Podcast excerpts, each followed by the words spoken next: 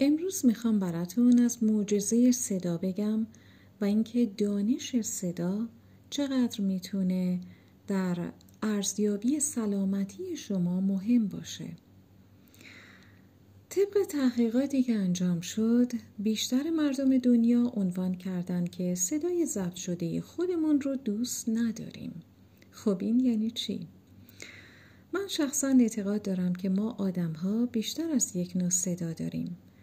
مثلا شما صداهای متفاوتی برای اشخاص متفاوت استفاده می کنید اگر همین الان کمی از صدای شما رو برداریم و تجزیه و تحلیلش کنیم میشه فهمید که شما دارید با مادرتون صحبت می کنید برادر، دوست یا رئیستون. بنابراین تمام این صداها صداهایی هست که وقتی شما صحبت می کنید شنیده میشه. پس چرا این صداها برای ما ناآشناست؟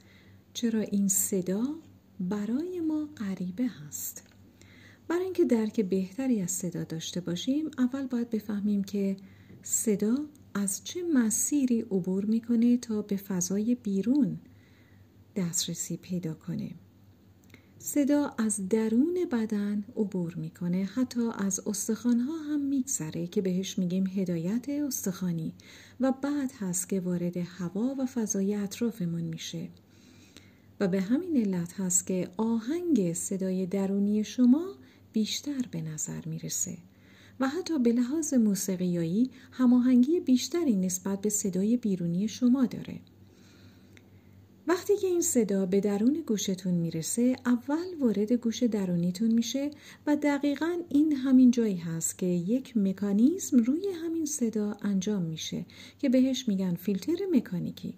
در واقع درون گوش داخلیتون یک پارتیشن درست میشه تا هر دفعه که شما صدایی تولید می‌کنید گوش داخلیتون رو از صداهایی که درست می‌کنید محافظت کنه.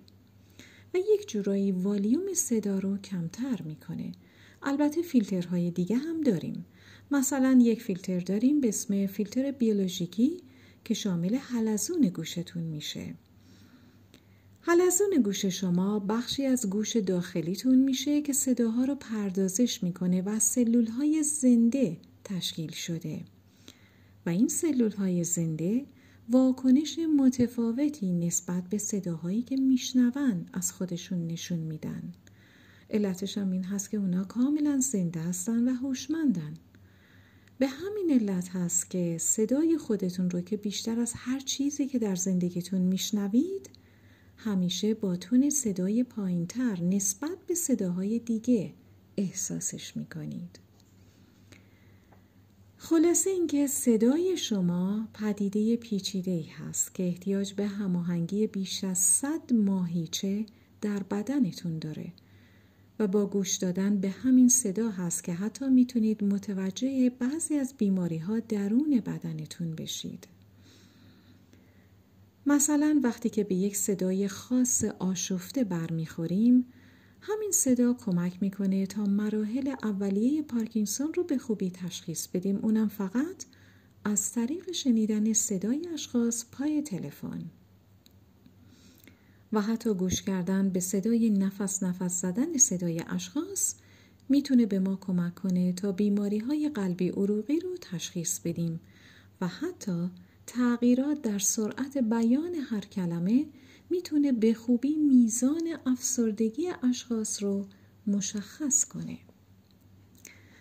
خب امیدوارم که با این اطلاعات شما الان رضایت بیشتری از صدای خودتون داشته باشید و بفهمید که این صدا چه معجزه عجیبی هست درون بدنتون و چه تعامل جالبی داره در بیرون بدنتون نسبت به دنیای اطراف خودش. mostrar que.